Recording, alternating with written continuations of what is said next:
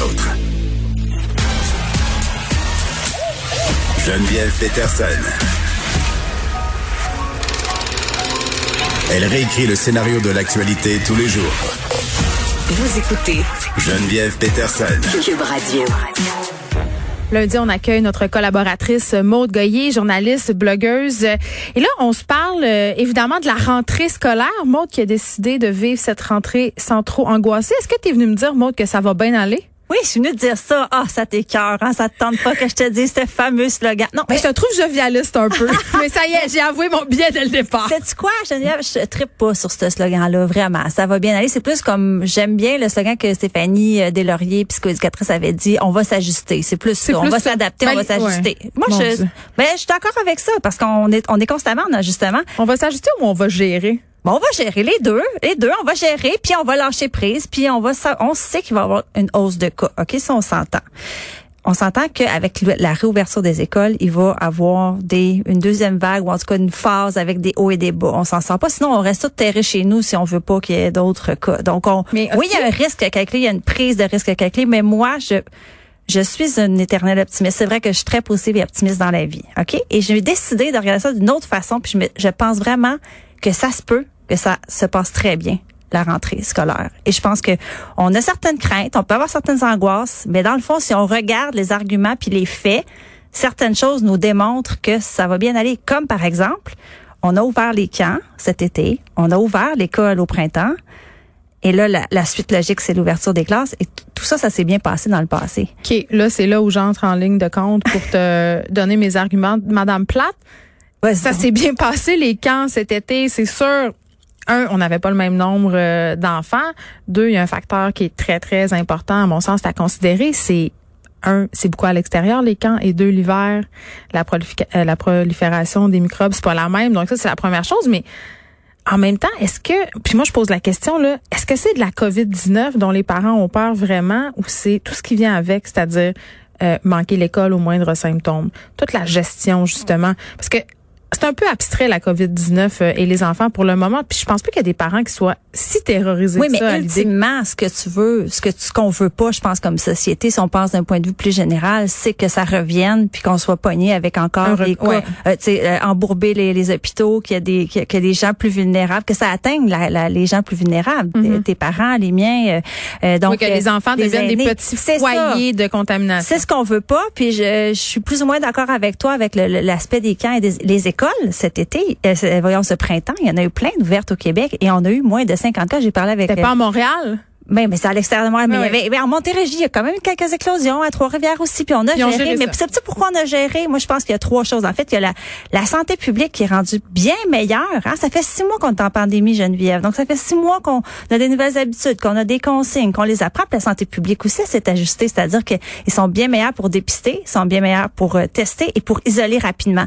Et ça, ça fait partie des, des arguments pour, euh, pour penser que ça va bien se passer parce que on est bien meilleur pour contrôler la situation, même si on n'a pas un contrôle total, mais quand même. Et nous aussi, tous les efforts collectifs qu'on a fait, c'est rendu, tu le port du masque, là, c'est, moi, c'est automatique. Je sors de mon auto, j'en ai une caisse dans mon auto, j'en prends un, je sors, je les lave. Mes enfants, ça m'affaire. En fait, je vois mes enfants qui gèrent le ils masque. Ont intégré ça très vite, les enfants. Bon, je suis contente de t'entendre dire. Tu vois comment ils sont euh, résilients. Oh non! tellement ce mot-là. Ben, c'est un mot très galvaudé, mais c'est vrai que dans ce cas-ci, on peut l'utiliser. Moi, mon fils a 5 ans. Oui. Et à un moment donné, on s'en va ou je sais pas, on s'en allait quelque part et on sort de la maison et là il fait Maman, oh. mon masque. Yes! C'est comme Batman qui sort. Ben oui, mais on, y a, on y a un peu vendu ça de même par ailleurs. c'est parfait. Mais très vite, ils l'ont intégré. Oui. C'est devenu une espèce d'outil comme le fait de peut-être mettre sa sécurité en automatisme. Oui, comme ça. Mais je pense que la distanciation, le lavage des mains, ils sont très habitués. Là, moi, je, suis au centre commercial ce week-end avec ma fille. Hmm. Puis euh, est-ce que tu as vécu le même cauchemar que moi? C'était l'enfer, moi. Personne ne respectait rien. Des madames pas de masque avec manger un cornet, euh, des fils, des, des employés dépassés. J'ai pas vu ça. Non, pas. Ça me réjouit. Euh, ben, dimanche matin, je suis allée tôt parce que je voulais pas, justement, ah. j'ai évité la cohue un peu, là. Donc, je suis allée à l'ouverture.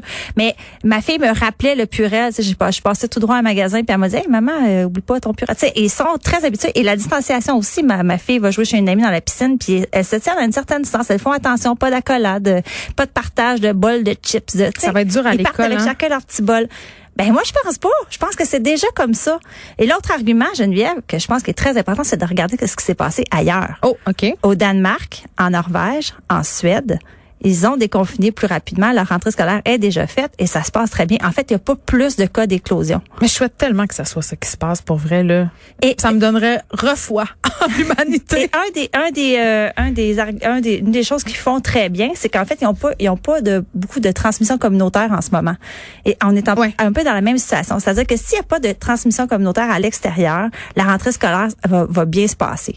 Si on a des éclosions, qu'on les enlève rapidement des écoles, qu'on ferme soit la classe ou soit l'école, mais ça, c'est dans des cas très rares, ça va marcher. C'est-à-dire qu'on va les dépister très rapidement, ils vont être enlevés, 14 jours, ils reviennent. Moi, je pense que ça marche. Moi, je suis optimiste pour une affaire. Laquelle? Ben là, on a les masques, on a le purel. Peut-être qu'il n'y aura pas de gastro cet hiver. Ah oui, c'est vrai. Peut-être moins de grippe aussi. Ben, tout Parce qu'on la veut pas plus, hein, ni la grippe ni la gastro. Euh, donc c'est ça. Moi j'ai l'impression que ça va bien se passer, puis j'ai l'impression aussi que euh, on va réagir plus vite, qu'on a des modèles, que la distanciation va être gardée euh, et que les professeurs sont prêts puis ont été créatifs. Ma fille va à une école alternative, ils sont déjà en préparation de comment on va faire ça. Est-ce qu'on va faire des classes dehors? Tu disais tantôt les classes dehors, le Ouais. camp. Il y a des écoles qui sont déjà en train de regarder différentes façons de faire. Ben écoute, euh, les auditeurs sont au courant. Là, j'ai trois enfants dans trois écoles différentes. Euh, Il y a une des trois écoles de mes enfants. euh, j'ai eu des nouvelles euh, vendredi dernier. Les premières nouvelles sur la rentrée, puis ils sont même pas encore prêts. Ils ont dit on- vous allez recevoir un courriel. Pas toutes les écoles qui sont au même point. là. Non. Je pense que ça va être inégal. Non, mais on Et entend. Mais je suis un peu tannée. On entend beaucoup parler de nos craintes, nos appréhensions, Non, nos oui, peurs. oui. On peut-tu parler de. Il y a des profs qui sont motivés, qui voient les Ah, choses de la mais bonne en. façon, puis qui se disent, on va faire les choses autrement, puis ça va marcher quand même. On va changer un peu les horaires, on va mettre des plexiglas à telle place, on va réorganiser notre classe et pupitres d'une autre façon, puis ça va bien se passer. Ben, moi, je trouve ça dommage. Souvent, ces profs-là, euh, ils ont des bâtons dans les roues, soit euh, des directions d'établissement ou des syndicats. Oui. Je me Ça, souviens d'un texte qui avait été écrit, euh, je pense que c'était dans Urbania, par Martine Bouliane là-dessus, sur le- le- son point de vue de prof, qui était super intéressant euh, au début, début de la pandémie. Ouais, elle soulignait justement euh, que certaines initiatives étaient bloquées par les syndicats et ça, c'est dommage. Bon, la rentrée, en ce qui me concerne, c'est jeudi et vendredi. Oui, Bon. chez moi aussi. À cause de toi, euh, je vais me calmer un peu. Mais moi, j'ai pas peur. C'est pas une question de peur. J'appréhende la gestion. C'est juste ça. C'est bien égoïste comme euh, comme préoccupation. Non, mais c'est normal aussi, Oh. quand même, parce qu'on sait qu'on va quand même, on, on a eu, on a eu des efforts. Tu sais, pour vrai, on a eu cinq mois de pas des vacances, mais on n'avait plus de routine le matin de se Ouais, dépêcher de mais- faire les lunchs. Tout ça là, ça, ça recommence. Là. Mais t'as pas l'impression que les vacances commencent un petit peu? Ben, les miennes, oui. Ben, c'est ça, c'est ça. Mon Goyer, merci. On te retrouve lundi À la semaine prochaine.